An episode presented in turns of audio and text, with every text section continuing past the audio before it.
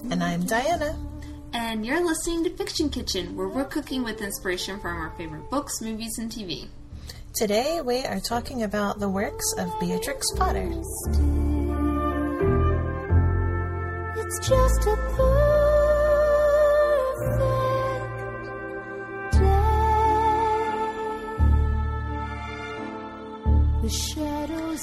picked this topic because it's springtime. It's almost Easter. Um, this felt like a good uh, springtime thing to do. The weather just got really nice here, so. It's been chilly and rainy here. but I guess that is kind of springish. That is kind of springish. but yes. in the winter, it was very springish. That's right. Yeah, we've had very atypical weather this year, seems yeah. like. yep. Yeah, like the last couple days have been nice and warm and rainy. but yeah. Yeah, seems like a good thing to do. Flowers are mm. blooming. Yeah, we've got the cherry trees happening over here. and yeah. Do you, do you garden at all? No. well, I mean, I grew up on a farm with a very plentiful garden. Yes. But so yes, I've always been around gardens. Um, but but living you're, on my own, I you're garden adjacent, but not. yeah, like like my folks still have a garden, and yeah, but but yeah. So I grew up with fresh vegetables and all that kind of stuff, and and like helping to can and everything. But you know, as a kid, I was like, ugh. I'm not picking any more green beans. I hate them. well, no, I loved eating them, but I was like, right, right, yeah. Nobody wants to put in the work. no. I did enjoy going up in the bucket of the tractor um, for, to the top of the cherry trees, though. oh, how fun! That's that awesome. fun. Anyway, very cool. Yeah. Yeah, I'm not much of a gardener either. Although, like every year I plant herbs, and every year I go longer without killing them. So. Oh, good job. Yeah, yeah. So yeah, I don't have a thinking. no, I yeah, I have. Uh, yeah. like my mom has all green fingers, but I have zero. yeah, too bad that doesn't like seem to pass on as skipped generation. I know what's up with that. Well, we're going to talk lots about Beatrix Potter, but first, let's do Tasty Time, where we talk about what's going on in fiction food. Tasty Time! So, for April, coming up for Fandom Foodies, we've got Mario Month, hashtag Mario Month coming up for April. Uh, and then, and that's hosted by a level one chef. And then, what was the thing for what was uh, for Food and Flicks? Was that Food, Food and Flicks is a touch of spice, which is a 2003 Greek food movie, um, which I've not seen, but it seems pretty interesting since it's a food movie. so. Oh. Nice. Probably about food in it. Yeah, so those are the upcoming themes for April. Mm. So yeah, check those out. Um, so how about you? What's your what's your pick for the for the week? So I'm still on the comic. Yeah, I know. the yeah, comic been, kick. You've been sharing a food comic every episode. Yeah. Um, so on Netflix, there is uh, a short uh, run series called Sa- Samurai Gourmet, and that just came on Netflix like on the 17th, I think, of March. Um, so it's still new to the U.S. Um, it's a Japanese live action uh, short drama series, and it's based on a manga or based on a Japanese comic. Oh, how fun. Um, yeah, and it's kind of geared towards. Um, so, like in, in Japan, manga is for everyone. Like, they have all different kinds of manga geared towards different audiences. Um, so, this one is actually geared towards like middle aged men. um, and but the story is about a retired salaryman. So like a, there's you know a man I think he's like in his 60s or something or 70 or something. Um, but he like he's recently retired from an office job, you know, from the business world, and he doesn't know what to do with himself, and so he ends up you know taking walks around his neighborhood, and each day he'll try a new restaurant and so it's kind of like a lot of nostalgia thrown in for him, like uh, remembering um, his past or just it's like meeting different characters. Um, but it's called Samurai Gourmet because he is kind of seeing himself as a lone samurai wandering, you know, Wow, wandering the area. Yeah, and he, but he kind of he like has these visions of a samurai. Like if he, like in the first episode, he, you know, is still trying, like getting used to the fact that he doesn't have to go into work anymore, um, and so he's like, "Whoa." uh, Can I just like go into this? Like it feels weird just going into this Right. Yeah. What do people, restaurant in the middle what do of the people day. do between the hours of nine and five? Yeah. If you don't Yeah. have a job. And I guess there were some other like um, like working you're class playing- men. Playing hooky. yeah so he was so it was kind of you know about him getting used to that and then but then like in this the first restaurant that he stopped in um like there were these younger men who were you know still working day jobs i guess they were on their lunch break or something um but he really wanted a beer and he's like but like you can't do that. Like that's unheard of. But he's like wait a minute i'm retired. But like but he had this vision of like a samurai coming into this into the cafe and like all of a sudden it was like back in old times like the setting. And and the samurai is like here you know give me something to drink and like, like I'm a samurai. I can do whatever I want. yeah so then the so so it's kind of like he has these visions of a samurai and then the samurai like sets an example for him to like be more Okay. Yeah. so- confident So, and he's finding his in, inner samurai. his inner samurai yeah based all around food so so Oh, yeah so it's it. kind of fun you know because it so it is food based and um but yeah it's and it's you know an older person just kind of like getting figuring out what their life is again and it's but it's like through food and it's so it's like then there's short episodes and so it's just kind of like a pleasant thing to watch yeah. you know, if you have a little bit of time and want to daydream about Japanese food. Oh yes, please. yeah. So, so yeah, so Samurai Gourmet, based on a manga, um, and it's the the series is on Netflix right now. Cool. So yeah. So what is your tasty time? Mine is a blog called the Necro Nom Nom Nomicon, what? I love it. which is hilarious. I love that name. Yeah. Yeah, so a, a plus on the name. Um, the the way I came into contact with this, I guess, is I think she liked one of my like um, pictures on Instagram, and like, which I'm like, I immediately perked up at the name of of the thing. 'cause- yeah, so like I, I thought the name was like really cute and clever, so like I started checking her out, and she has a blog at eatthedead.com and um, just does like a lot of Halloweeny looking foods.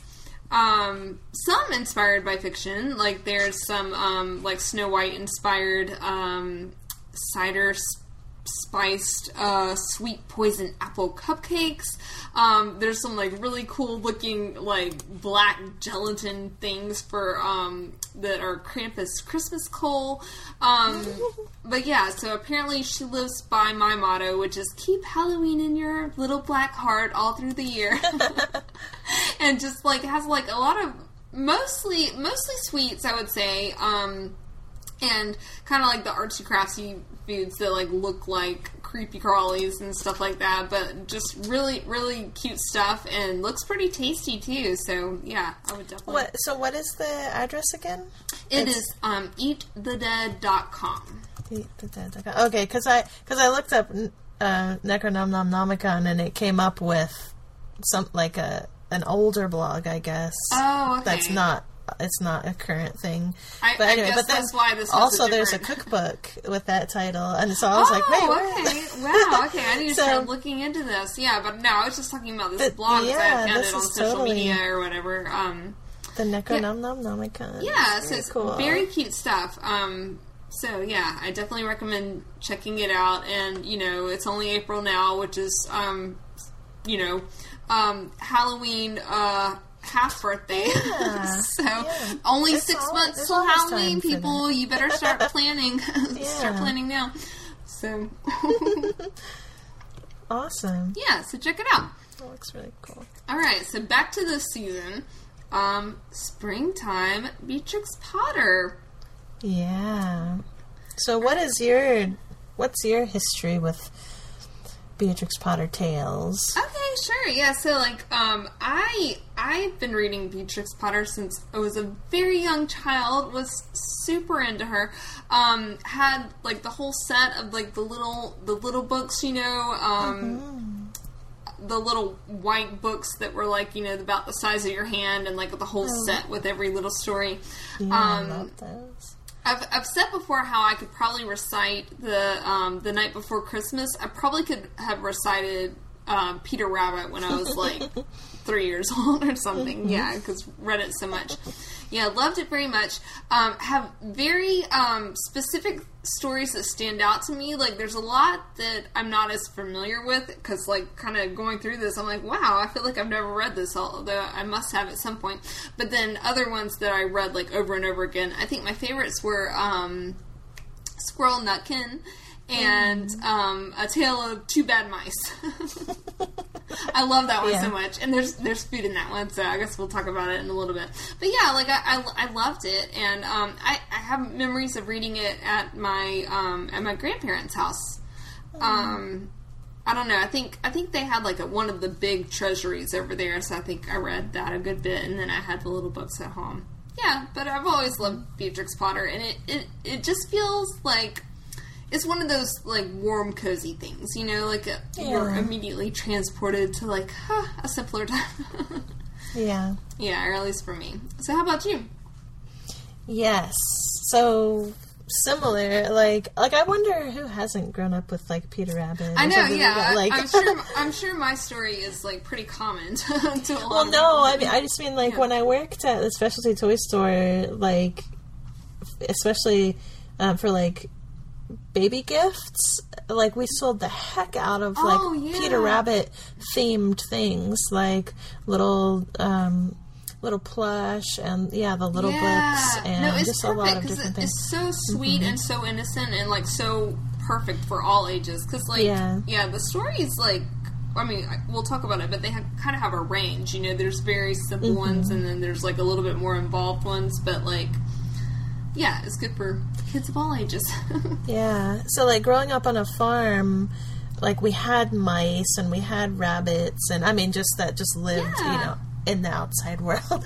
um and so like so that was that was a big draw for me like cuz I loved animal stories and yeah, so when like when we would visit the the library in town, like I would zero in on the yeah the and I love the the size of the books like you were saying. It's the with the white dust jacket and then the either blue or green board for the books like underneath. yeah, yeah. anyway but yeah so like I love the the little size of them. Um yeah and I so so I would make like little I, I don't know if I've said it on an episode before like for I, I don't know what it would have been for but like I used to make little furniture for my like and put it outside of mouse holes and stuff I don't think you've ever mentioned Uh, that. have I not mentioned it I, I would remember that. That that's adorable.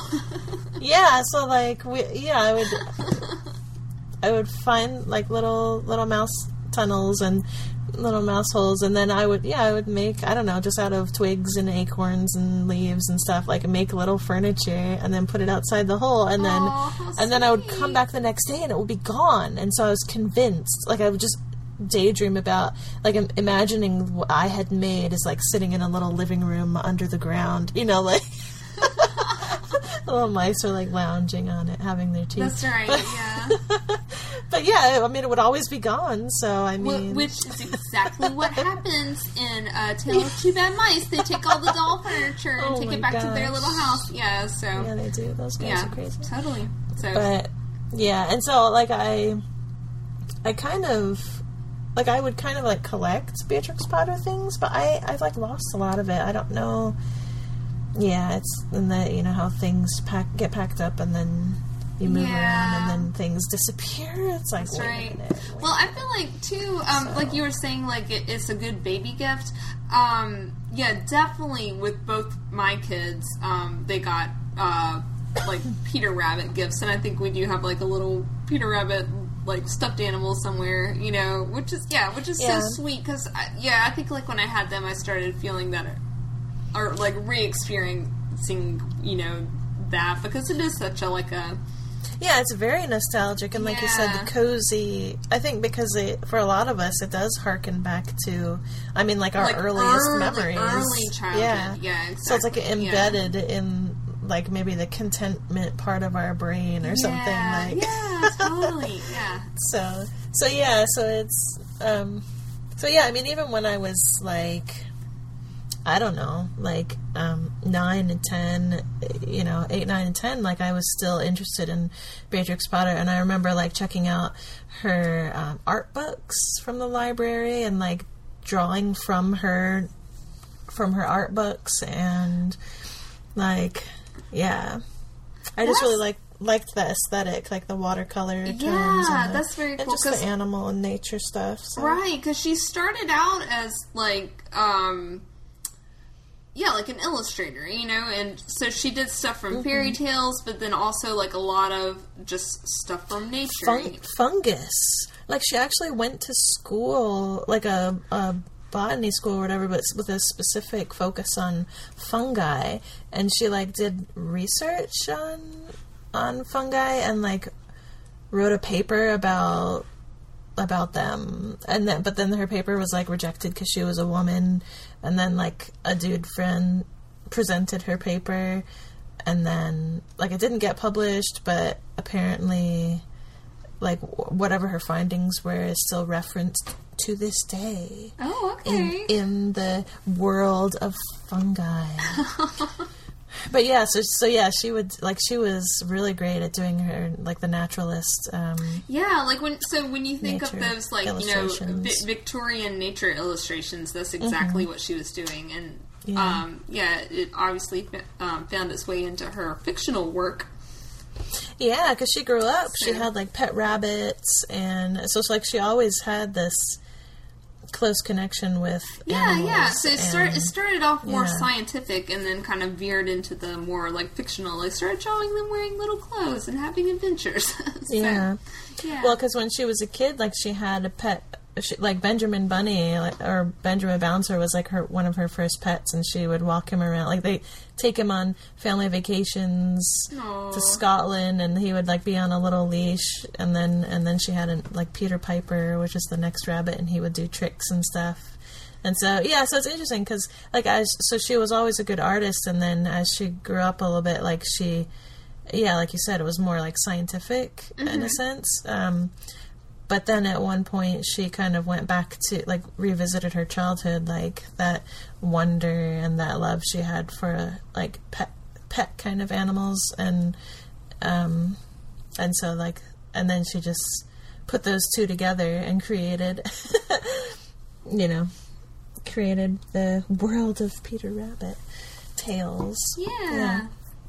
So that was because she was born in 1866, and then um, she passed away in 1943. And but I can't remember when the first book was published, when Peter Rabbit was published. But like, it was it was rejected at first. Like it was rejected many times, and she's like, "Screw this! Like I'm just gonna publish it on my own." So she like published or printed like 250 copies for friends and family and i'm like dude that's a lot of you're, you're doing well if you like know that many people but anyway but i guess it was it just became a huge hit from those like 250 copies she made and then one of the companies that rejected her Frederick Warne like reassessed and was like oh Wait take a a this could let's-" popular.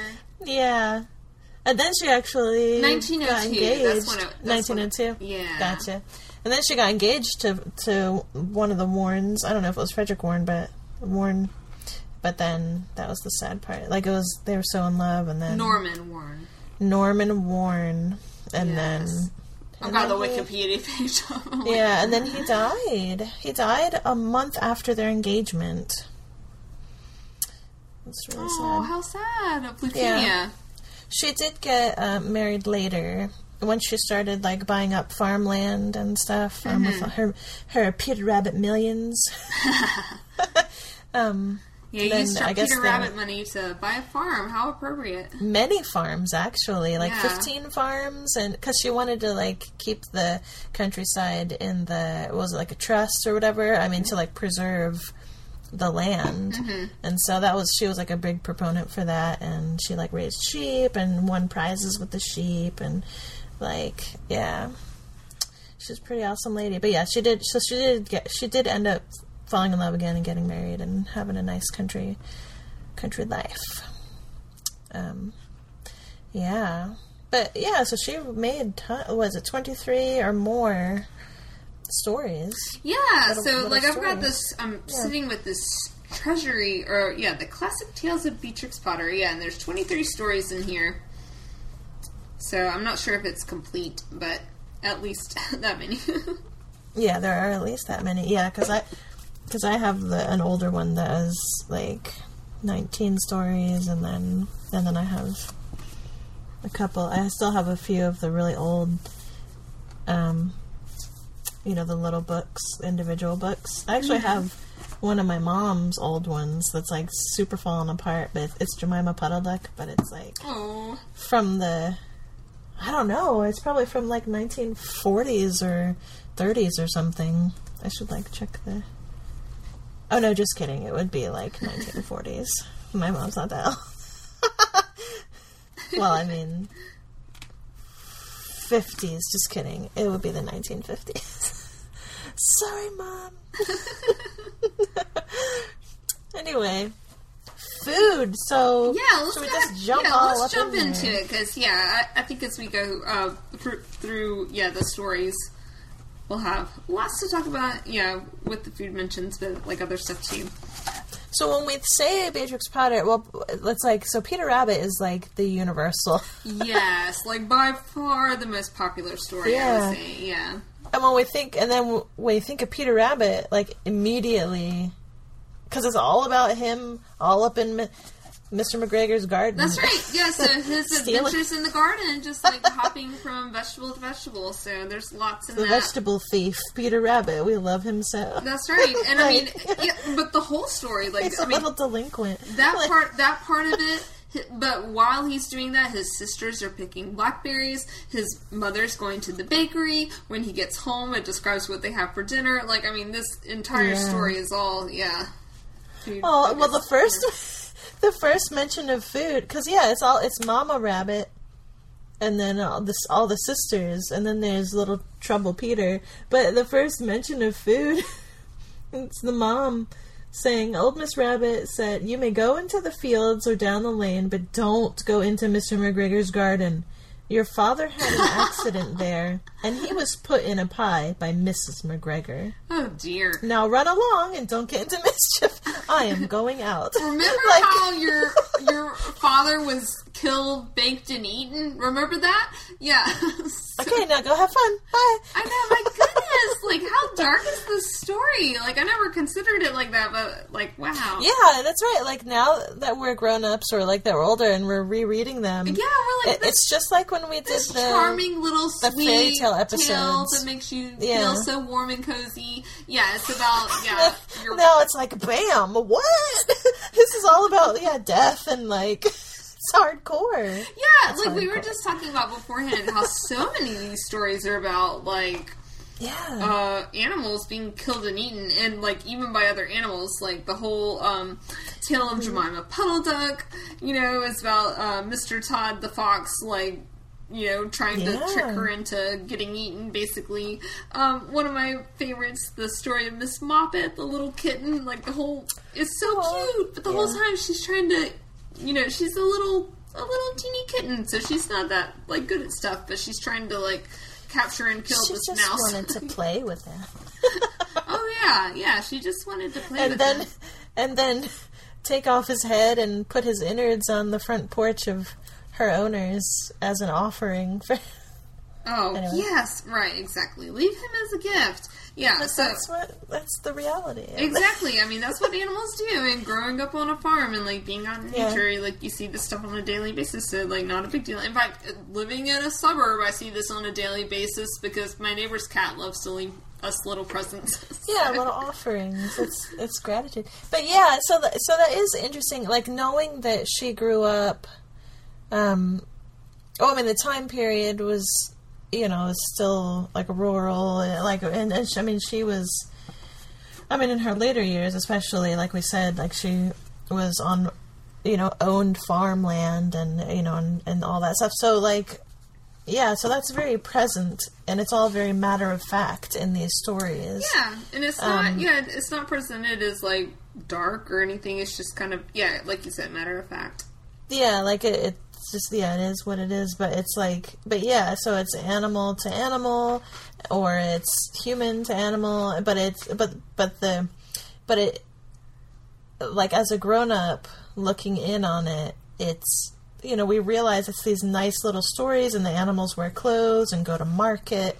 But then there, yeah, there's the that darkness, or I don't know, dark, but just the the like the realness, the stark contrast of yeah, like these these these animals are going to get or often get killed and eaten. Yeah, like, or like their day the pigs going to market might not come back. like right, yeah. So it's not like completely um like anthropomorphized or whatever. You know, um like they live these like little human lives, but then they have like an extra layer of like yeah. just danger And and, reality on top of their yeah on top of their lives. Because some of the illustrations too, like some of the artwork, like in one frame, you'll see them with a you know little bonnet and a basket and a and a dress, and then in another frame they will have no, they look like normal rabbits, like with no clothes on, you know, just being puffy and you know under a tree or whatever. Right, like, right. So it's And like when. Peter, yeah, Peter loses his clothes in the um then suddenly he's like a regular yeah, rabbit, then he's just a little rabbit. Yeah, he running would- for his life. exactly. yeah. Yeah, So it's so it's just interesting, like that kind of Yeah, like they're they're, they're kind of like little duality. people. They're kind of like little people, but then they are actually rabbits then- as well. But then she'll mention the real, yeah, like real life will Yeah. seep in, I guess. So yeah, so Papa Rabbit was made into a pie, and then what are the and then the sisters? What are they up to? She, Yeah, they go to all- pick blackberries. oh yeah, and the mom, she got a loaf loaf of brown bread and currant buns, five currant buns. Yes. Which Bryton Taylor, I guess we can just interject. Like Bryton Taylor made some currant buns. We should just say it right now. Oh yeah. the queen. Yes. the par- So she, her queen. and her website used to be Food and Literature, and I think it's just in literature In now. literature, um, yeah. But yeah, she put forth a beautiful Peter Rabbit Mm-hmm. themed menu for Easter this year, and just put it out. Um, yeah, she she yeah she not only puts together like the most gorgeous menus, but like tablescapes that are inspired by and just Yeah. like so cute. Like, um, she's got like little lettuce boxes and stuff on the table and whatnot. Um, and has like So- a, a breakfast menu which has chamomile and apple cooler, little vegetable qui- uh, quiches, gooseberry tarts, um, and bowls of fruit, and a lunch menu which is lettuce wraps, cucumber sandwiches, um, vegetable pies, radish dip, and crostinis, and blackberry tart. So lovely. Yeah. And she did make um, the currant buns, which is what made me think of it just now. Oh, okay, yeah. Because Mrs. Rabbit has the ha, has currant buns in her basket in Peter Rabbit's story. Yeah, so um, yeah, Bryton even made the currant buns. So, um, but yeah, if you go to her website, like you said, it's inliterature.net. Um, you can find all the individual recipes, or also um, you can find the free Peter Rabbit ebook, little ebooklet um, with recipes. So it's just like a little PDF. Um, you know, you sign up for Bryton's newsletter, and you can get a, a little Peter Rabbit recipe PDF Beautiful. cookbook. Yeah. So, but what, like, we'll put links to all that biz. Yeah, we'll put it in um, our show notes as well. But yeah, I always want to mention that up front because yeah, Brighton has so many recipes um, inspired by Peter Rabbit and and the currant buns, which we just mentioned. So Yep. yeah, and and the blackberry blackberry tarts, right? Which is the flops, flopsy mopsy kind Yeah. of thing. Yeah.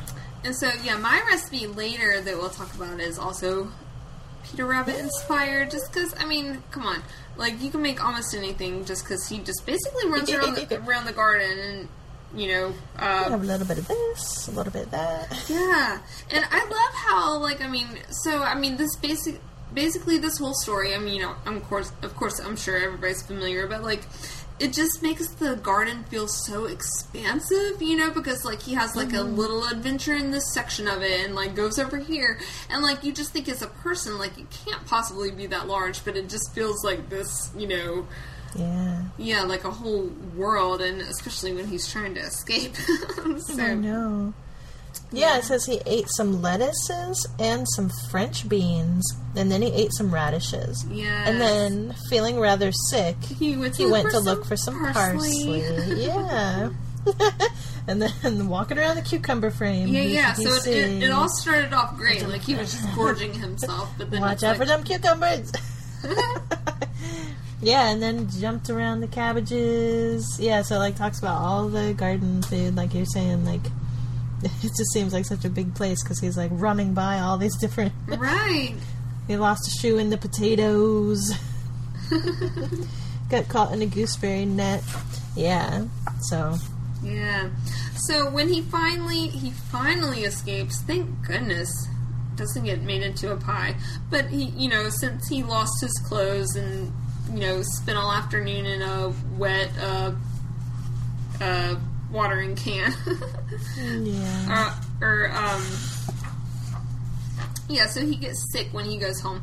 But um, so yeah, Flopsy, Mopsy, and Cottontail, his sisters, had bread and milk and blackberries for supper. But since he was sick, he went to bed with chamomile tea. And like to this day, whenever I drink chamomile tea, I think about Peter Rabbit. You're like, wait, is this a punishment? Like, oh, poor chamomile tea. I know. Well, no, I think of it like nicely because I love it. It's, it's, Yeah. yeah. it But smell- here it's like smells as if it's like delicious. a but like, yeah, as a child, I had no idea what that was. I hadn't tried. Like now, I drink a lot of like herbal tea and stuff. Um, Yeah. but like at the time, I had no idea what it was. And so when I first had it, I'm like, oh, like in Peter Rabbit, I've heard of this. so yeah. Same with currants too. I'm like, what the heck are currants? They're like small raisins. So I know. Now we and we learned that from Alice in Wonderland. Yeah. was it the eat me cakes that were written? Right, right, right. currants? Yeah, wi- written in currants. Yeah, it's not a big deal. It's just small raisins. Yeah, but they make it sound all fancy and Britishy. So yeah. Um, so I love how a lot of her stories are interconnected. So right, like, it like there's many this whole- recurring characters.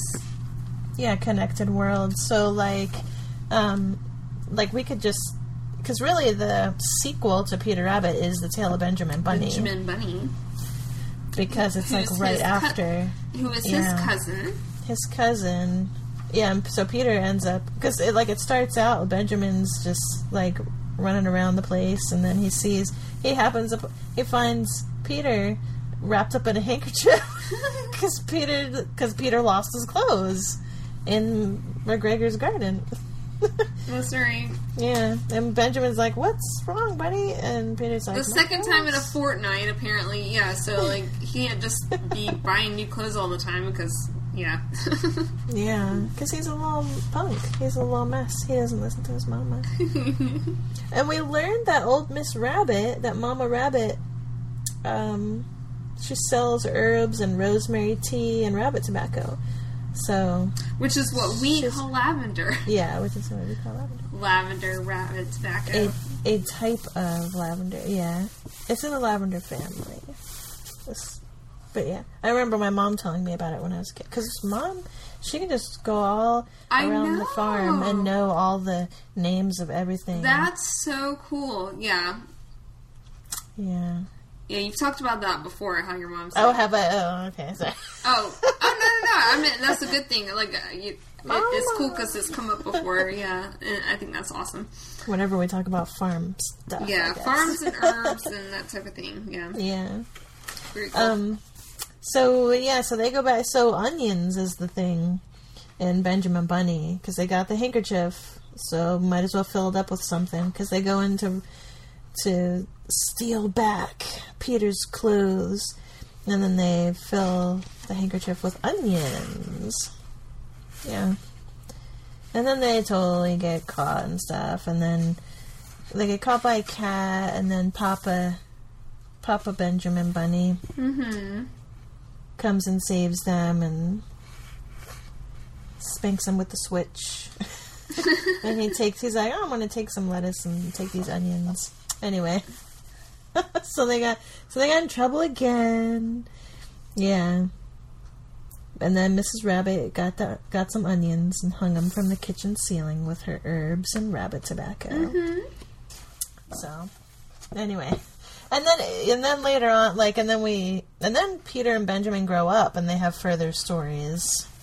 So, but we can talk about those later.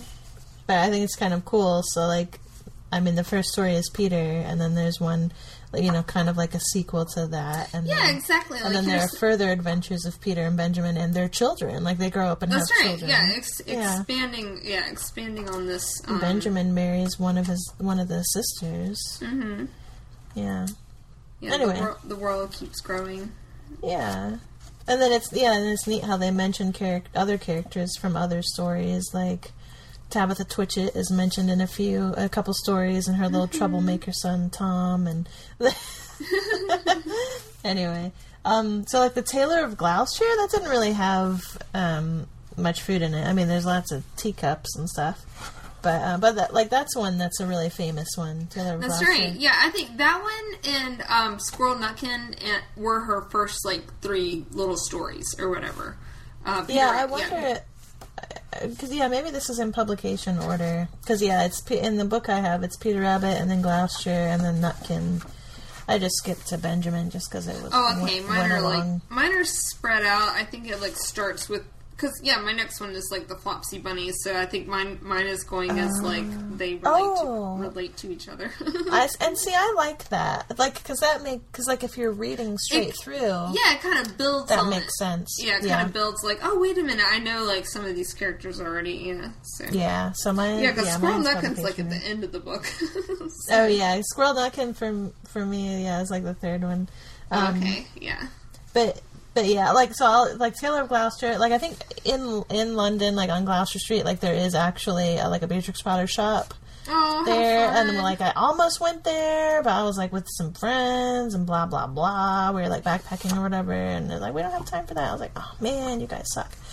I was like, because you know, because I, gr- I love Beatrix Potter stuff, Of and so I was like, course, I know. but it just I didn't would want to go for sure. anyway, but whenever I think of that, uh, you know, it's no more twist, no more twist, and so I'm always thinking of like um, red vines or whatever, like like that's anyway. Here's some cherry. Let's yeah, the cherry twist or whatever they ran out. Ran out of some cherry. Anyway, it's like the elves and the shoemaker, but Beatrix Potter version. It's a nice little Right. winter tale. Um, oh yeah, and just to interject, just like FYI, there is and it's worth looking for. Um, um, you and I talked a little bit about. I can't remember if you watched it, um, but it's Beatrix Potter. Oh, I forget what it like. It might be just called like the World of Peter Rabbit or something, but it was animated stories. It was Beatrix Potter stories animated, but the it the show began live action with Beatrix Potter like with a rabbit on the table and she's like writing a note or something. I, this, I vaguely remember something like this. And so it's really beautiful. So I just I just Yeah. um, remember loving the that when I was younger. Like I, it Okay. wasn't when I was a kid. It was like I'm super familiar, but like I I, feel like that's older. like one of those things they may have shown us in school. At, like you know, one of those days, like the last day before winter break or something. Like I don't think it was. It wasn't. I don't think it was around when we were like in elementary school. So like, but anyway, Okay, I, maybe not. I like know. I'll find it and put a link to it um, because I just remember it was really well done. Um, like it was just. It wasn't. It was like perfectly to the stories, and the the animation was the style of the illustrations. And Oh, that's nice. I, yeah, I'd kind of like to see that. Yeah. yeah. The rain has moved on. anyway, yeah, I can, I can totally sing it to you. Like I have the CD and stuff. Anyway, so which one should we do next? Because we're in we're in a different order, so I don't want to just be like. Oh no, just just way. go there because I think you took more notes than I did, so we'll go in your order. All right. Well, the next one I have is Squirrel Nutkin. What can I say? Yeah. It, it's nuts. It's all about no. yeah. No, it's actually not all about nuts. It's about all the things, the foods that the squirrels give to the owl so that they can be allowed to access the nuts. These nuts.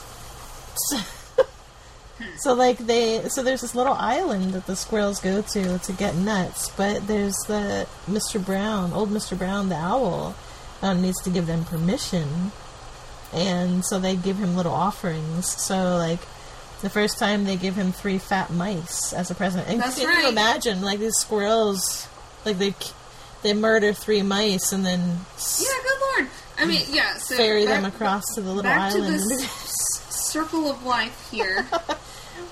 I mean, they're not that much. Mice aren't that much smaller. than No, I know. Like squirrels are basically like yeah, they are with, rodents. Yeah. Mice with fluffy tails.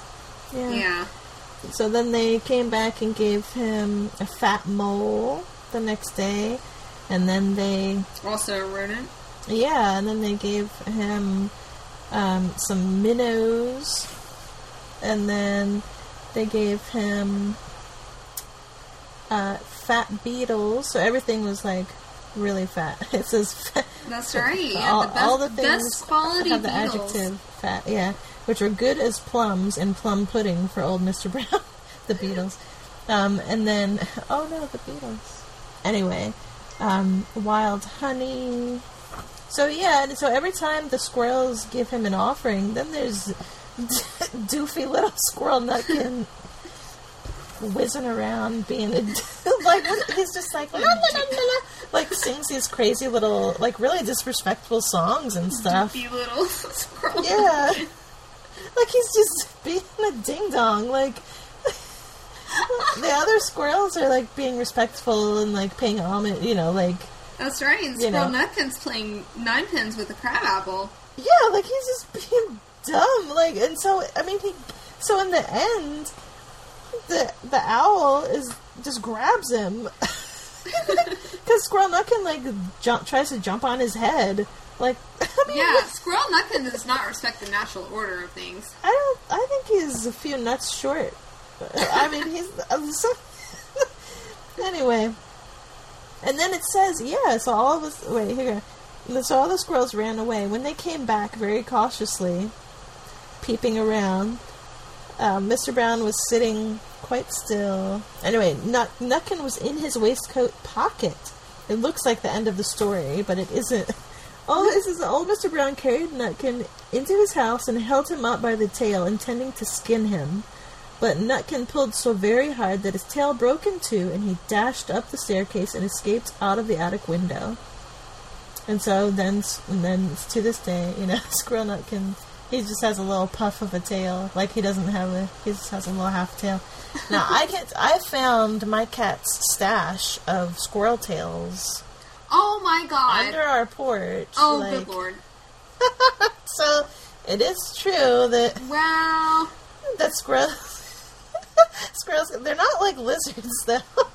I, yeah, they're not going to regenerate their little, little Yeah. fluffy tails. No, no.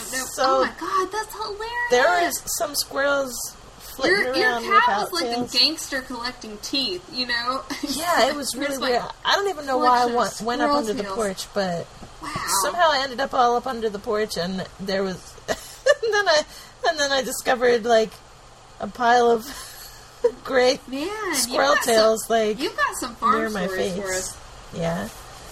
Yeah, the squirrels. Yeah, they were very much Wow. like Squirrel Nutkin, like just being sassy and Yeah. right, right up to the cat.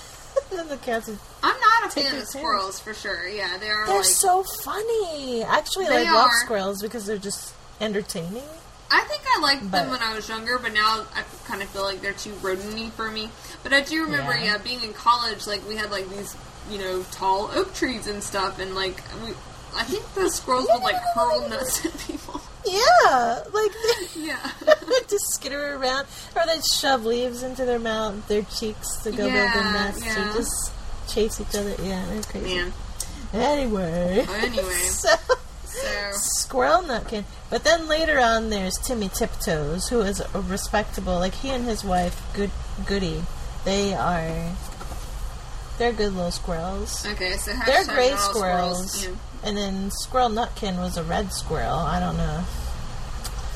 if That's all. Anyway, but the, but yeah. So they, but that was again. That was all about. That's all about the nuts. Like Timmy Tiptoe's story. Yeah. They're Well, let's let's talk about nuts. let's talk about uh, Jemima Puddle Duck Yeah, where? Let me find that. because this is one of those Page. classic tales, kind of like um, Yeah, that's super uh, re- for me. reminds me of like Chicken Little, you know, or yeah, Henny Penny or whatever. I don't know. Mm-hmm. Um, but yeah, so yeah, Jemima Puddle Duck is a duck, not the brightest, not you at know, all. bird on the farm, I guess, um, and has a as yet unnamed fox, but which we learn later is Mr. Todd the fox. Yeah, he's basically trying to trick her gentleman. into. yeah, she says he's very handsome and Oh yes, he's Yeah. very yeah, he's has foxy a man. nice So voice. Yeah. Yeah, trying to trick her into. I feel like there's some kind of allusion to real life. Like I would, that one very much seems like a commentary on something. Like, you know what I mean? It's like yeah, kind the of like woman I'm, who's trying Yes. to like start a family and then gets duped by, you know. yeah, it is kind of like that, isn't it? Yeah. It feels like there's something there in between the lines. hmm But yeah, where, now I'm trying to find it. I don't know where it is. Yeah, this does feel but- like a cautionary tale, kind of like um, Okay, uh, so- like Little Red Riding Hood, you know, or something Oh like that. yeah. Yeah, so look look out for those. Yeah, you're just an innocent, you know, well-meaning woman. Look out for these like Yeah. tricksy men. Trixie hobbits.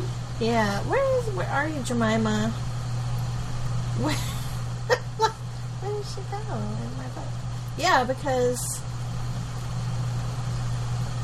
so he even says he's like, "Oh, I love eggs and ducklings," and she's like, "Doo-ba-doo, oh, how nice!" Like, and then he, yeah, he get, makes her a little cozy place to stay, and then and then he tells her, he's like, "Will you go when you go back to the farm? Will you pick some, you know, these these herbs?" Oh, here we go. Oh no, just kidding. That's Tale Tom Kitten. There are puddle ducks in the Tale Tom Kitten. Um, he's like, "Will you?" Here we go. Will you pick these very specific herbs for an omelet? And she like doesn't. I guess she doesn't know what an omelet is. I don't like. She, she, um, yeah. May I ask you to bring some herbs from the farm garden to make a savory omelet? Sage and thyme and mint and two onions and some parsley. I will provide lard for the stuff. Lard for the omelet said the hospitable gentleman with sandy whiskers. She was, and then it just said Jemima Puddle like was a simpleton. Not even the mention of sage and onions made her suspicious. and then so she went around. It says she went around. Yeah, yeah. She's like, no problem. I can procure, procure all that stuff. No. Yeah. They, and they're all, it says they're all herbs that are used for stuffing roast duck. And then she got a couple onions, and then it was the collie dog Kep, which is actually the name of Beatrix Potter's collie. It was Oh, named okay. Kep, yeah, in her um, older years at the farm, sheep farm. Anyway, So this um, is kind of a creepy tale because it's kind of like she's.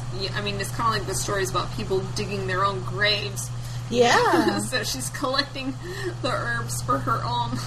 But then the collie, he knew what was up. He's like, Yeah, yeah. "Ah, let me come with you. And then he got a couple of the little crazy pups, um, like beagle beagle pups, to go with him for backup. And then, but he didn't really, he didn't tell Jemima what was up. He just like I know. Don't tr- don't trouble your pretty little head. Yeah, so she went, th- and this always was troubling to me.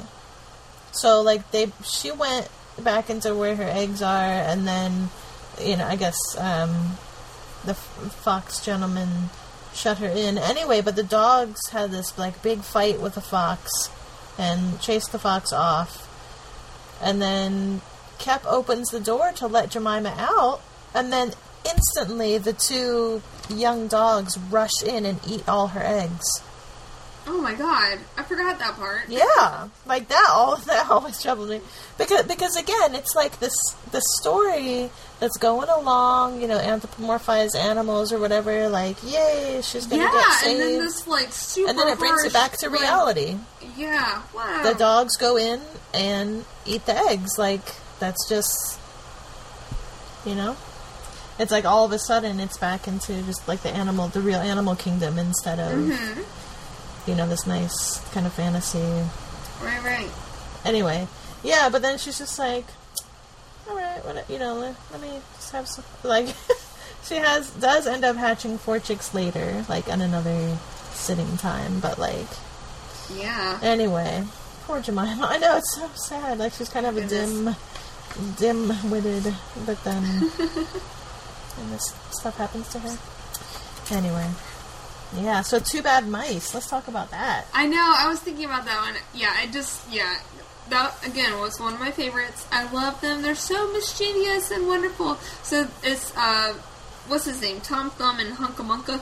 Hunkamunka. Yeah, I know. The Hunca Munca. best name. Which yeah, I had. I had the little plush of her, but I. I don't Oh, know did where- you? I don't know Oh. where it went. How Ah. cute! How cute! Yeah. Yeah. so they they basically like bust into this like little dollhouse and wreak havoc, and um, the the food in this one is they're getting excited to enjoy this like beautiful dinner, but it's all like plaster lacquered um, Yeah. food glued onto plates, and they're Red all like upset about it. and Yeah, ham and fish. Yeah, but it wouldn't come off the plates. so it's all doll food, but it's yes, very pretty, but not so much edible. Yeah, so they think they're get, getting in for a real treat while the dolls are out. They're like, oh yeah, let's go ahead and steal their dinner. but it's so funny because it even, like, it describes, like, yeah, Tom Thumb is, like, trying so hard to cut this ham, and then the. And then the little knife like crumples up, and then and then the wife tries, and she's like banging on it and stuff. I know, then- yeah. So it's not. And then they just yeah, tear up not the place. Immediately discover like this is not real food. They're like, no, no, no, we're it's gonna not make been this boiled happen. enough, or it's been boiled too much, or whatever. Yeah. Right. Yeah. So they're just trying so hard. It's so cute. I love it. But then they, then they just like throw a fit. Like they just get like get really upset about everything and like throw stuff on the floor. But then you realize, like if a person came in, they would just see mice doing mice things. You know, Right, like right. tearing up So the bedding and stuff. I love this because this is one of those things that's like, um, I guess more more like people focused because a lot of these stories Mm-hmm. kind of take place, you know, within the animal's own world. But this is basically, like you said, like um, like mice that have gotten into a human's house and just kind of torn things up and chewed things up and Yeah. this and that, and that, that's exactly what you would see. but really, mice- they're upset because they couldn't cut the little ham. Right, exactly. Per- perfectly don't reasonable. They weren't just coming and gnawing up all your crap, you know. But like, it's so cute because they come to the little dollhouse and everything's like the perfect size for them, you know. So they do end up taking like you know clothes and furniture and stuff. Yeah, back to they their do. Little And the little pram, like a little baby basket or Yeah, whatever I mean, how sweet. babies. Yeah, it's like, and it's almost nice because they're like a little family, and they need stuff to take care of their families. So they go and steal it from a dollhouse. I love it. Well, yeah. they do learn their lesson apparently, bec- or I guess they get scared enough because the the nursery nurse mm-hmm. says, you know, I'm going to get a mousetrap or whatever. Because then at the very end of the story, it says that they like they found a little crooked sixpence and then gave it to the dolls for reparation, and then Hunca Munca would like sweep out the dollhouse every morning. You know, so they were kind of yeah, like trying yeah, to pay you're right. back. They, yeah, they do have like a crisis of conscience and, Yeah, come back and like fit. take care of the dollhouse. But um, but I thought this story was really interesting also because it introduces the dolls. Right, they have names. What are the names? No, wait, Yeah. what is it? It's Lucinda. Jane and Lucille and Jane, Yeah, Lucinda and Jane, and or Lucinda. Yeah, yeah. yeah, but like, because at first it's very interesting because because it's like that they're just I don't know how to describe it. Like, so at some sometimes when Beatrix Potter writes about the dolls, it seems as though she's writing it you know, meaning that the dolls are being placed by a child. Mm-hmm. But then other times, the dolls actually are People. moving on their own. Yeah. like the little policeman. Because in an, in one of the other stories, Ginger and Pickles, like Lucinda and Jane are seen shopping at the little Ginger and Pickles store, and then the little policeman goes into the store and like starts taking notes and things like that, and like. So it's so that is kind of weird because those are inanimate objects that are coming alive, you know, as opposed to simply animals being, you know, wearing clothes and stuff. It's like oh, there's like a whole nother so Another level of like, okay, yeah. now now dolls are people. Yeah, sometimes. But yeah, like, but yeah, sometimes it just Yeah. seems like they have been placed by a child, like leaning up against, you know, like Lucinda sat upon the upset kitchen stove and stared, and Jane leaned against the kitchen dresser and smiled, but neither of them made any remark or what, you know. So That's like, right. Yes, they were just like placed there, but the animals just kind of accept them as like they're actually, you know, yeah. alive. But but then but then in other stories they actually are mentioned like as Doing living things. Yeah, so it's like it's kind of it's like whoa what like it just it just changed a little bit like anyway. I just thought yeah, the rules the rules are unclear in Yeah. this world. Yeah. So Miss Yeah, well, it's kind, it's kind, well, it's almost like you know the animals kind of morph in and out of being like totally Yeah. human-like and animal-like. You know, it's, I Yeah. guess maybe the dolls kind of morph in between being like doll-like and also human-like. Hmm. yeah, and and that like yeah, it's very it's very interesting. And then it- then And like some of it, like you know, you're not sure. Like she she was leaning up, upon this and made no remark. You know, was she really? Or yeah, she was just like or she was because she's a doll. Like Right. of course she's making no remark. like they, they just But- don't regi- they don't register. Yeah, Yeah. so, Um, so Miss there's not really anything, but that's kind oh, of like how a little. cute! She's a little hedgehog. I know, like that was one of the one of the little books I had growing up, so like really memorable to me. Um, but that's kind of like a little Alice in Wonderland at the end because it has it's a little human girl who, you know, is wandering around and happens upon Miss Tiggy Winkle, and she doesn't realize she's a hedgehog, but they're like the same size, and they're and so the little girl helps Tiggy Winkle deliver the washing to people because that's what Tiggy Winkle does. She's like the laundress or whatever, and then that seems kind of like um like kind of a commentary that you see in a lot of these stories about like childlike one wonder you Mm-hmm. know that like yeah if you are young and in- innocent you can kind of experience this magical world you know whereas like older Yeah. people might not be as aware of it you know they might just think that two bad mice just got into their house or something they didn't realize what was really going on Yeah. Because at the end of this one, it says um, that, like, once they say goodbye to each other and then the little girl turns around to, you know, to wave, she only sees a little hedgehog. Like, Miss Tiggy Winkle is not, like, she's not wearing the clothes anymore and she's smaller. She's the size of a hedgehog. And she's like, what? She, she was a hedgehog. And then it says that some people say that sh- the little girl had been asleep and she had dreamed it all. But then it says, but then she found the three little clean pocket han- handkerchiefs or whatever. So it's like, so it's kind of like, yeah, she stepped into a magical world. Like she, like her size even changed. Like mm-hmm. so, it was kind of you know that kind of Alice in Wonderland. Kind yeah of thing. exactly Yeah, so that so that even itself had a little different flavor to it. Like because in other stories, it's you know the animals and people are interacting just like a normal, like their existence has always been intermingled, and you know they all go to pass each other on the road to go to the market and all this stuff. So. So yeah, so it's kind of interesting how that how it changes every once in a while. Um, so the pie in the patty pan, that's all about the pies. that's right So Duchess, the little dog, got, gets invited to tea with Ribby, the cat. But Duchess was like, I don't want to eat ma- m- like any mouse pies, so I'm going to sneak my own pie, ham and something, into Ribby's oven when she's not looking. I'm going to switch pies. like, can you imagine? Like, all right, like this doesn't sound very up on the up and up. But anyway, so but yeah, there's a mi- mix up because there are two ovens. Like, there's an upper oven and a lower oven, and then so so it ends up that Duchess um ends up eating the mouse pie and like loves it, and then but then she thinks that she like ate. I guess there's something called a patty pan that they used to put into pies.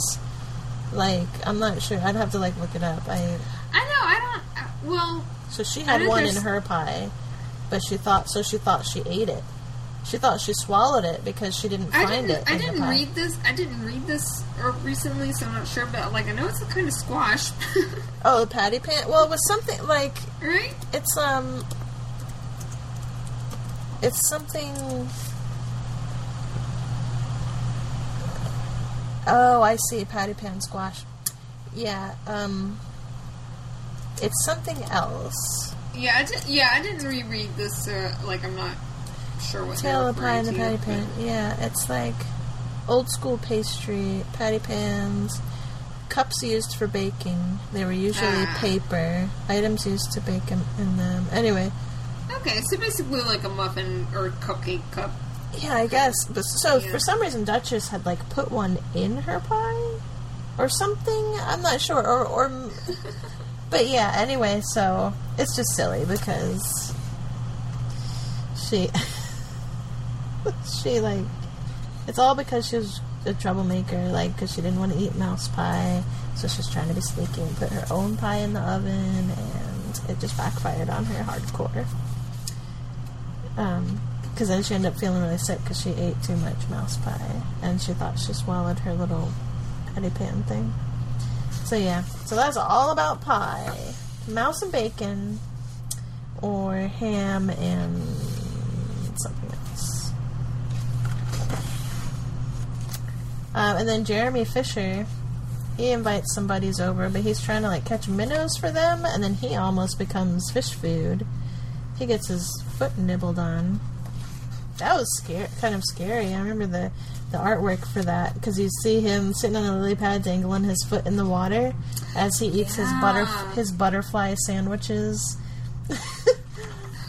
he doesn't catch any minnows, but he like takes a little break, eats some butterfly sandwiches. Yeah, and then like Butterfly sandwiches. this like big fish, like almost Yeah, like that was kinda actually does eat him. Like take put him in his mouth. Like he gets Yeah, that's some straight up Jaws imagery right Yeah. there. Yeah. so Yeah, and then he loses all his clothes and stuff. Anyway, but then the then his friends come over, and um, Sir Isaac Newton, the Newt comes over, and Alderman Alderman Ptolemy Tortoise.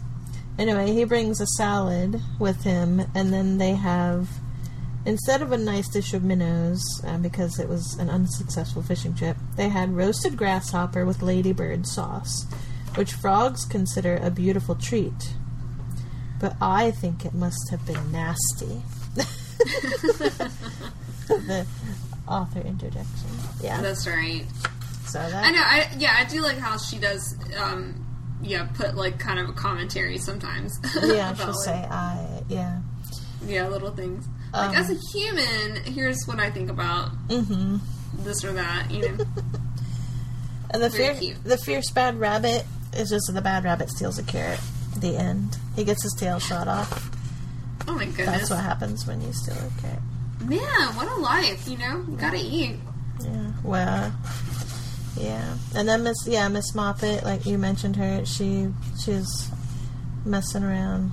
I know. And that- With uh, the- uh, a, a it's just a literal game, literal little- game of cat and mouse. Yeah. Yeah, This is like the precursor to Tom and Jerry. yeah. This- it's yeah. the little mouse But like Miss Miss so Moppet. cute. Like being Yeah, a cat, she is. being a cat person. Like yeah, I just With a like little whatever. She, she's the villain of the story, but like she's adorable. So Well, I don't know. Well, because cause at first, like, she. Yeah. Yeah, I guess she is the villain. I don't know. She gets her head bopped, poor little thing, and then she ties it up with a handkerchief and sets it right. the fire. But yeah, you're but yeah, you're right. It doesn't treat her as a villain. It's just like this is the natural order of things. This is just what happens. Yeah.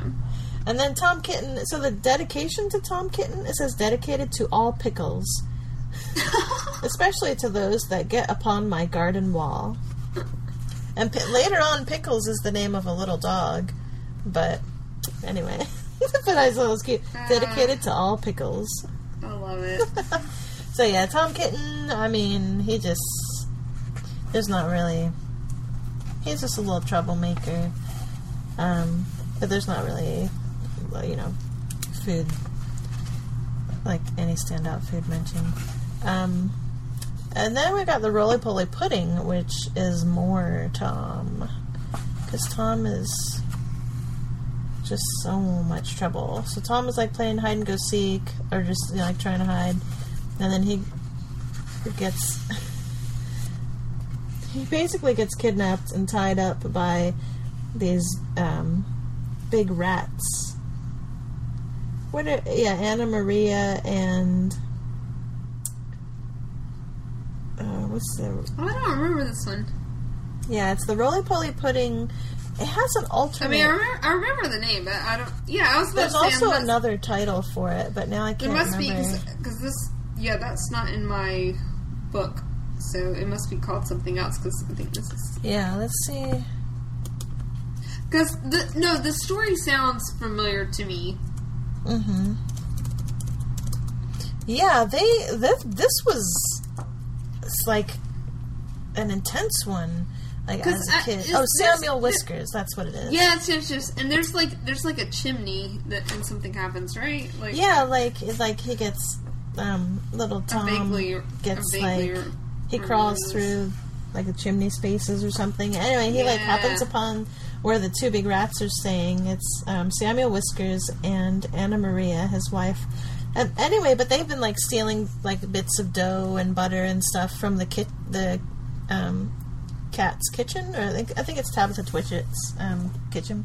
Anyway, so like little Tom, he gets t- trussed up and wrapped in dough like a little burrito. I mean, they're gonna make like a dumpling out of him. Well, a roly poly pudding, I guess. So like they're totally gonna cook him and eat him. Yeah, It's yeah. there's like very there's very high stakes to these like children's stories. Anna Maria did the tying. The old rat watched her and took snuff. When she had finished, they both sat staring at him, their mouths agape, meaning little Tom. Anna Maria, said the old man rat, whose name was Samuel Whiskers, Anna Maria, make me a kitten dumpling roly poly pudding for my dinner. It requires dough and a pat of butter and a rolling pin, said Anna Maria, considering Tom Kitten with her head on one side. No. Make it properly, Anna Maria, with breadcrumbs. They're like, are you nonsense? Butter and dough, like, and then they just keep, fu- like they kind of fuss Yeah. at each other, and then yeah, Arguing over technique. the poor little baby, little baby kitten. He's just a little head poking out of some dough. Like, anyway, but then like a, because everybody's looking for the missing kitten. Yeah, there's this picture. There's little Tom Kitten's head, and he's like crying. He's like, "Meow," and he's wrapped up in dough, and then the mice are rolling a rolling pin over him. Like, it's it was really terrifying. Like, it's intense. Yeah, Yeah. you're getting I. I have got half a smoked ham hidden in the chimney. what? Help me tie up some mutton bones. Anyway, yeah. They smeared him in butter and then rolled him in the dough. and then he gets saved by a, by a terrier who, who sniffs him out and saves saves him and delivers him back to his mom. And then, yeah, and then they and then Mama like takes the the the dumpling had been peeled off and made separately into a bag pudding with currants in it to hide the smuts. and they gave him a hot bath to get the butter off. Ugh. yeah. Yeah, rats. Those are sleepy guys. Yeah, the Flopsy Bunny is. So that. Uh, I think this might be where I learned the word soporific. Which Oh, means that's like right. sleep, sleep Because they eat lettuce, which is very soporific. Yeah. Well, up to rabbits at least. Yeah, it is said right, that makes the you, effect. makes you sleepy. Yeah. Yep. It is said that the effect of eating too much lettuce is soporific. I have never felt sleepy after eating lettuces, but then I am not a rabbit. it's Has for the different effect on different species. yeah, the flopsy bunnies. Yeah. Fall, so it's all these little baby bunnies, and then they like yeah they eat a bunch of stuff, fall asleep, and then Mr. McGregor finds them, puts them in a bag, and he is so happy.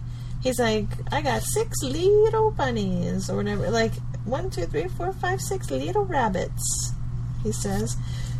Then he takes them home to his wife. Well, he thinks he takes them home, but um, the little mouse, little Miss Tittlemouse, who also has her own story. Anyway, she like alerts the parents and gnaws a little hole in the bag so they the parents can extricate the babies, the sleeping babies, and then put rotten rotten vegetables in their place in the sack. so Mr. McGregor's all happy. He's like, "Yeah, we're gonna have some little roast baby bunnies." And, and then he gives the bag to his wife, and the wife is like, "What? Are you playing a joke?" And so he's really upset. Anyway, the end. the end. The baby bunnies are not even. Yes, baby bunnies. Yeah. And then Miss Tittlemouse. Miss Tittlemouse likes a tidy house. And then this dude, Mr. Jackson, he's like a toad, I guess, but he just like bruises his way all up in her house. And then, anyway. And then she offers him cherry pits. Yeah, cherry stones she likes to eat, and thistledown she likes to eat, but he doesn't want to eat them. But she has some bees in her house that she was trying to get rid of, and then he like, but he smells the honey and stuff, and then he eats the bees, I guess. So then he leaves, and she makes her door smaller so he can't get in again. she's like, because she's being really polite to him, but she's like, oh, why did he just invite himself over? So when he leaves, she like makes her doorway smaller so he can't fit in anymore, and just like come into her her house unannounced. And then- Excellent. yeah, and then she has a little party with other mice, and then he just looks in through the window because because he can't get in, and then they hand him cup uh, some cupfuls of honeydew, acorn cupfuls. Yeah, that um when you were talking when you were talking about what what's his name, Mister who, Mr. Jack, Toad? Mr. Jackson. Oh, Yeah. yeah, in this one, yeah. Oh, okay. Well, I was getting like Wind in the Willows vibes from that, and then this one gives me Yeah. um uh uh Winnie the Pooh. Oh, oh, were you talking about Like when he Jeremy? gets- Jeremy Fisher was like one of the Jeremy, yeah, Jeremy yeah. Fisher, yeah. And then this one, yeah, Miss the is uh, Winnie the Mr. Pooh when he gets yeah. when he gets stuck in Rabbit's house. yeah. so Mr. Todd, that's some more bunny eating, potential bunny eating. Oh my goodness! And uh, this one kind of strikes me too. Like, um, I was thinking about this near the beginning. That like, you know, these are all stories about like little anthropomorphic animals, but like they're very much on different levels. You know, like I think Peter Rabbit's like right in the middle, and then like you know Miss Moppet is like a very cute short story. Seems like it's for like smaller kids. Mister Todd is like kind of like a long and winding story. Yeah. Um, yeah, so like some of them are like very much more involved than others, you know, and then and then we even have some like little nursery rhymes too. So like mm-hmm. I mean, there's there's similar stories, but they're kind of written on all different levels. Yeah, so it's kind of like Seems like yeah. could grow with a child, like Yeah, exactly, exactly. You can start yeah. off with these like simple little nursery rhymes, and then kind of grow into like more involved stories. So- yeah. So this is another. So this is like the children of Benjamin Bunny. Mhm. Um, and they get yeah, Badger kidnaps them, basically little babies. Like they just started opening their eyes, like they're really young. But he's like, I'm gonna have some rabbit pie. Anyway, but bef- he like falls asleep before eating them, and then Peter and Benjamin, you know, are trying to rescue them, and then Mr. Todd, because the badger ends up going to like an old house of Mr. Todd's, who's the fox, and so then Miss they have like history, like negative history together. So like they end up fighting each other, the badger and the fox, and then while they're fighting, um, Benjamin and Peter rush in and save the babies. So they do not get to have. Nobody gets to have bunny pie. Yeah, little bunny pie today. No bunny pie today. Not today. Yeah, Mr. Brock, who's the badger, he sitting at Mr. Todd's kitchen table pouring out tea from Mr. Todd's teapot into Mr. Todd's teacup. He was quite dry himself. Oh, because Mr. Todd tried to pour a bucket of water on him. Anyway, he was grinning and he threw the cup of scalding tea all over Mr. Todd. and then they, and that instigated them. They're like totally fighting and stuff. Can you imagine? He like just sitting there. You're like sitting there at somebody in somebody else's house, like sipping tea from their their teacup, and then they come in, and you're just like, whoosh, like you just grin and like toss the tea all over them, and then and then Mr. Todd just like lunges at him, and then just How rude. yeah, it was like some mega fight scene. And then little pigling, pigling bland. Yeah, pigling bland, and then Little pig Robinson. Like they're these, and they're a little bit longer. Like I think little pig Robinson is the longest tale, the longest story perhaps. Um, but yeah, they're both about these little pigs that go to. Well, one, Pigling Bland is like on his way to market, and I don't know if because the mom like sends all of her kid like gets rid of all of her kids basically her little piglets because there's just too many and they're just too crazy.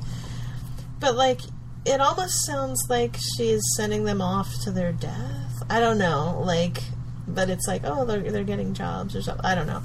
So Oh, little dear. Pigling Bland was like, I didn't. Re- I didn't read this one just now. So oh no, it's fine. Yeah, like so. But it sounds it sounds about accurate, like considering some of these other stories. So yeah. Well, it, yeah. So like he's on his way to market to like get a job or something, and then but he is taken in by this person who, Miss yeah, Mr. Piperson. Um, it says. After supper, Mr. Piperson consulted an almanac and felt Pigling's ribs. It was too late in the season for curing bacon, and he grudged his meal. so it's like, yeah, he he looked at the small remains of of his side of bacon. I, I guess it's called a flitch, which is a side of bacon, and then looked undecidedly at Pigling. you may sleep on the rug. That's like, it's like, the, yeah, like, and then another little pig shows up that has been kidnapped in this house, and then what? Then she says she was stolen, and then Pigling is like, "What for?" And she says, "Bacon, hams." She replied cheerfully. Oh my goodness. Ah. Yeah, she's saying this cheerfully, and then he's like, "Why don't you run away?"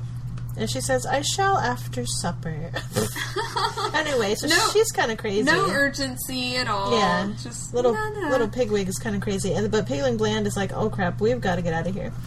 Yeah. So in this story, it's of course it's about him escaping being eaten, um, but also he has like a bunch of peppermints that he is like giving out to people. Anyway, pig and peppermints. So yeah, so that one, and then Little Pig Robinson is like inspired by um, the Owl and the Pussycat.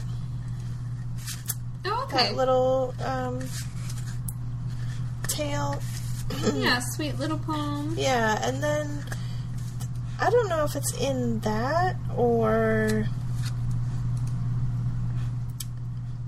Oh, so Little Pig Robinson was the last of Beatrix Potter's stories to be. Oh, it was the last to be published, but it was actually one of the first ones she ever wrote. Oh, okay.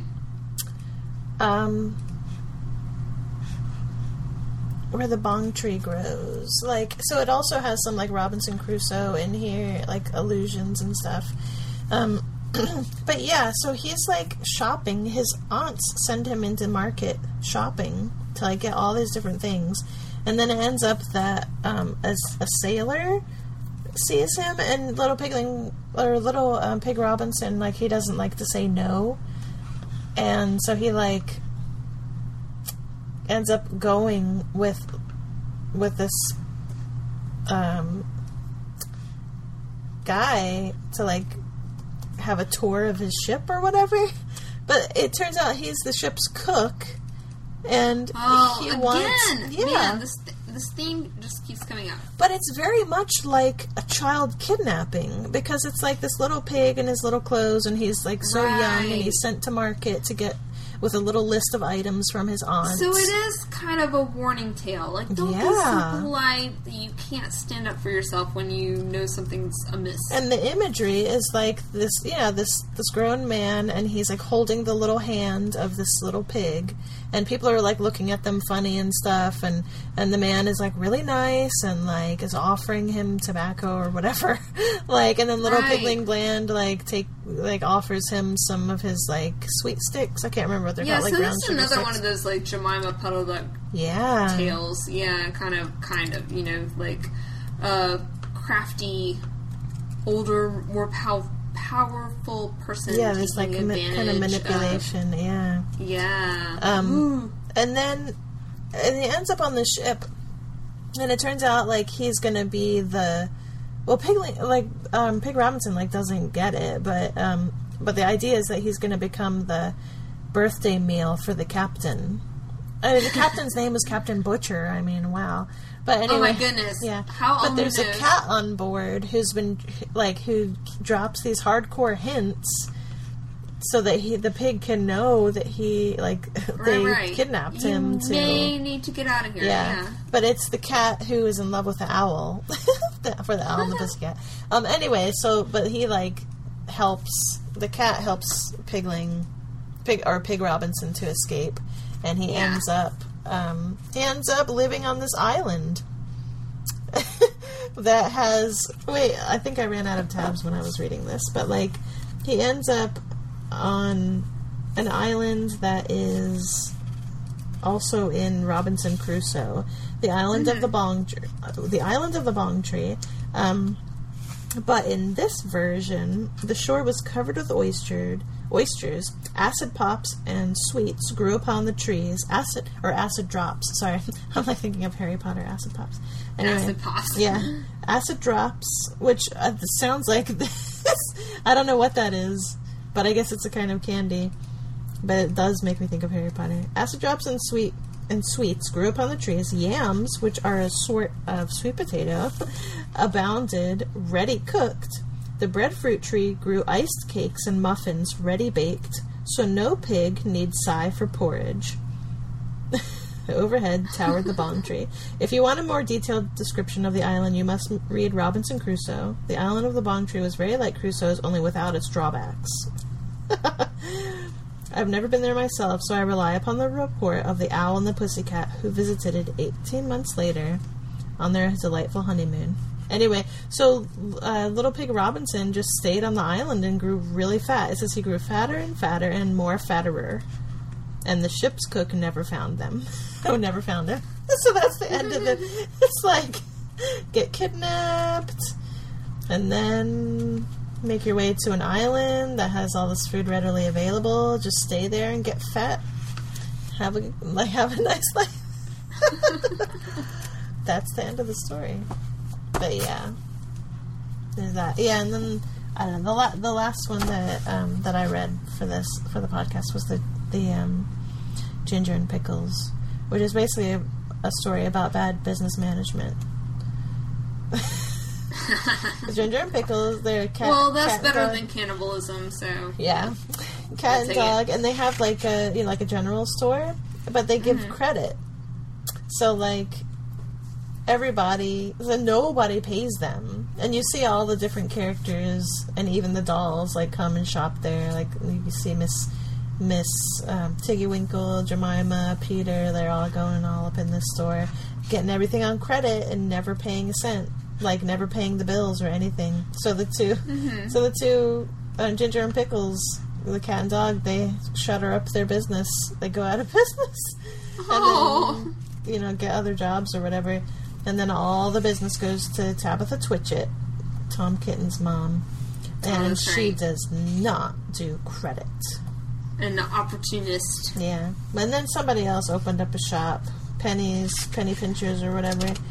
Henny Penny, Henny Penny open, reopen the shop or whatever, but she has to be paid in cash. Yep.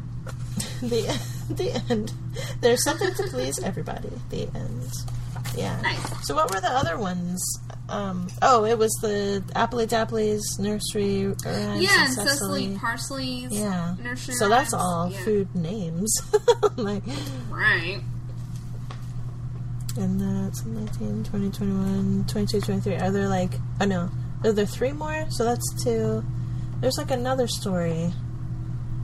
Well, I can't, I can't remember. Um, yeah, I'd have to go down the list. Yeah. I think it's in here, but I, I don't know. I, I kind of spot read a few. Yeah, stories. that's fine. Now I'm just really curious, like, what's the because that's what's 19, missing? and then Pig Robinson is 20, and then Appley Dapply and Cecily Parsley. Uh, Timmy Tiptoes. Oh, we did that one because that's Oh, where he gets stuck in the tree because of the Oh, right, right, the okay. nuts and the little. Yeah, I don't know. Yeah, I don't know what's missing. Yeah, I mean it's not important, okay. but it was. Yeah. now it's like on my mind. we're a com- we're completists. Yeah. we must know. Yeah, what, what's going on here?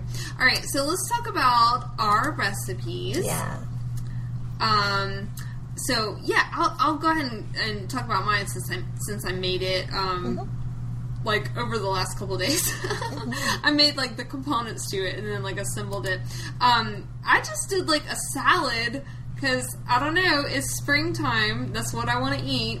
Um, yeah, was inspired by Peter Rabbit, obviously, um, but did like springtime veggies. So I did um, like the little cute uh, red, red um, like baby red potatoes or new potatoes or whatever they're called, um, and asparagus and uh, sugar peas, Mm. sugar sugar snap peas or whatever. Yeah, because it so mentions that, right? Like, yeah, yeah. So like I um I roasted the potatoes and um like just broiled quickly the um the asparagus and um snap peas and and chopped up the asparagus and stuff and got it all like uh uh salad size.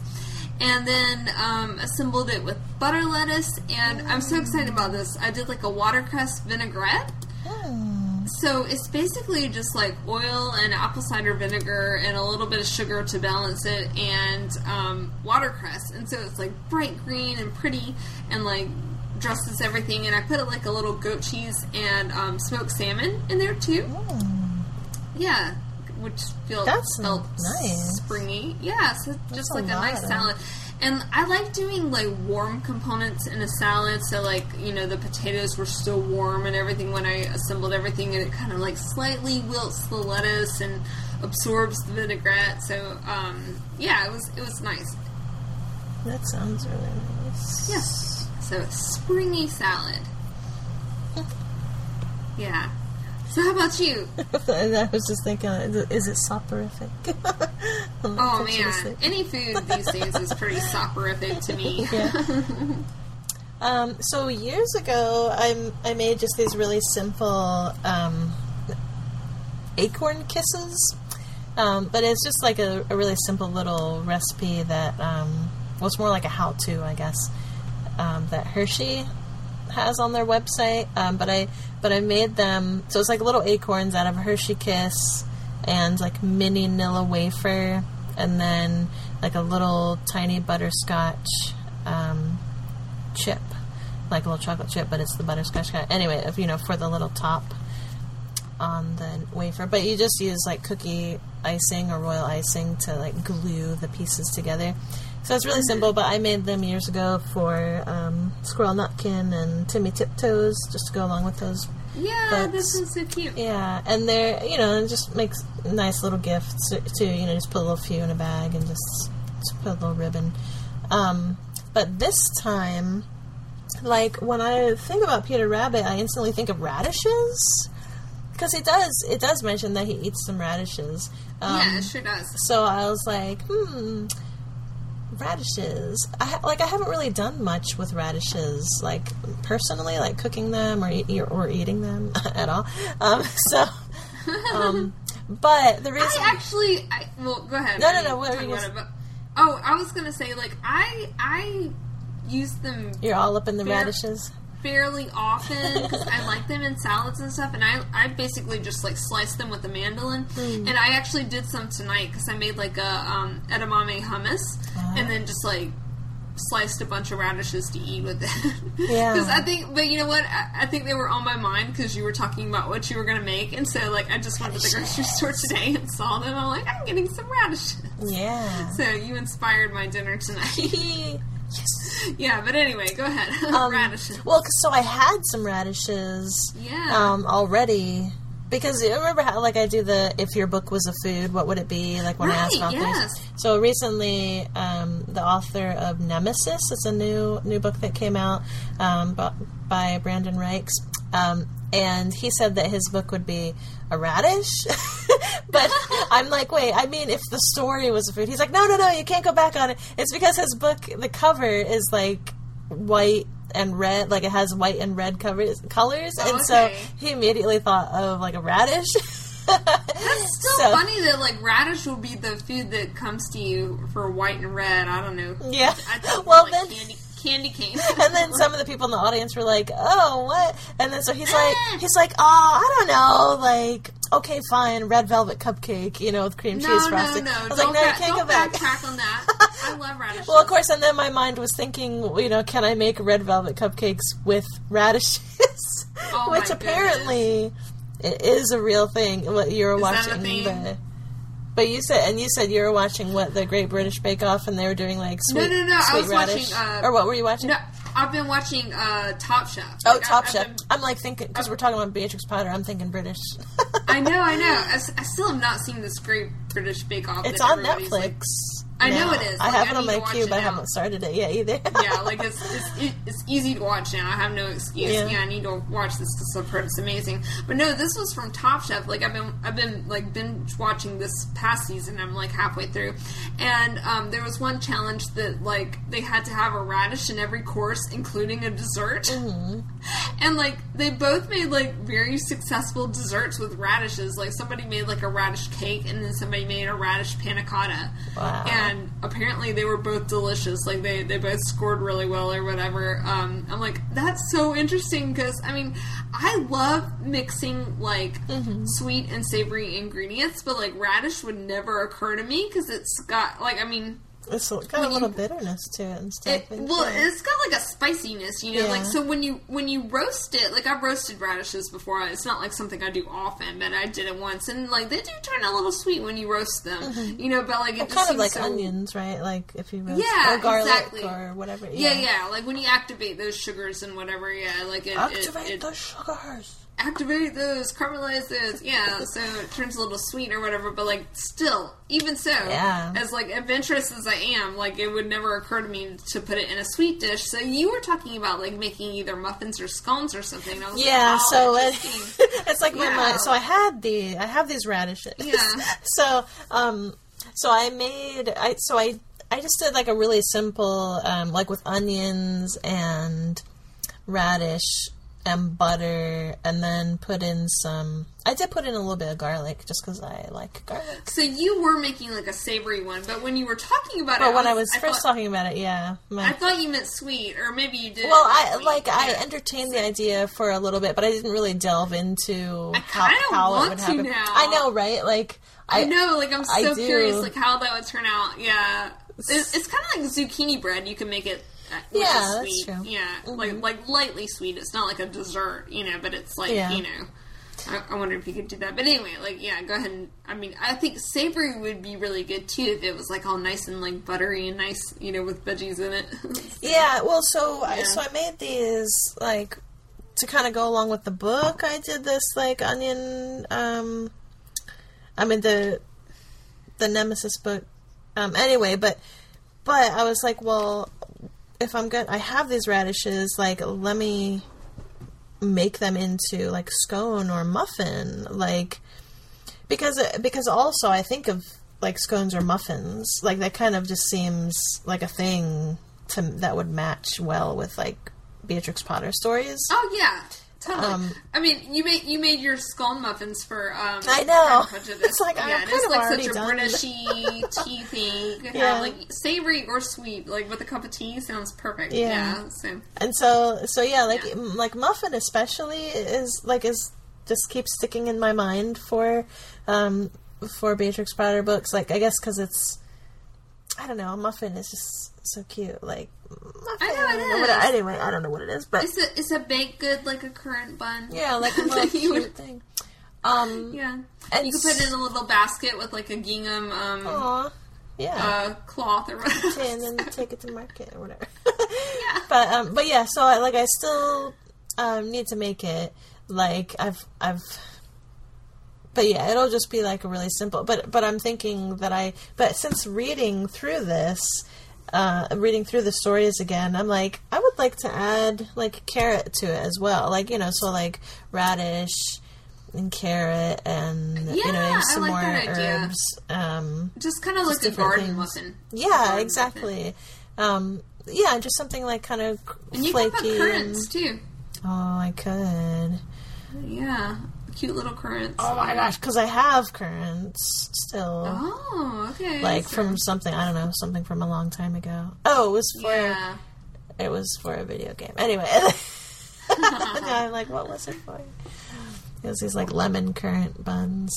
Yeah. Anyway, Yum. So so yeah, I still so I still need to make that, but that's like that's what I've been working on. I mean, in my mind, brainstorming. Well, I like how you're making your radishes multitaskable. Yeah, Yeah, I got to use them up. Um, that's right. and I mean, well, because I, I mean, I could just do the really easy cooked radishes, like radish and onions and herbs. Like that could be my dish, but but I just keep come, my brain keeps coming back to like the muffin, like sk- No, now that scone-ish talking muffin about it, kind like, of. like you, ha- I, I want those. Like you have to make them so I can make your recipe. yeah, okay. it sounds delicious. so. Yeah.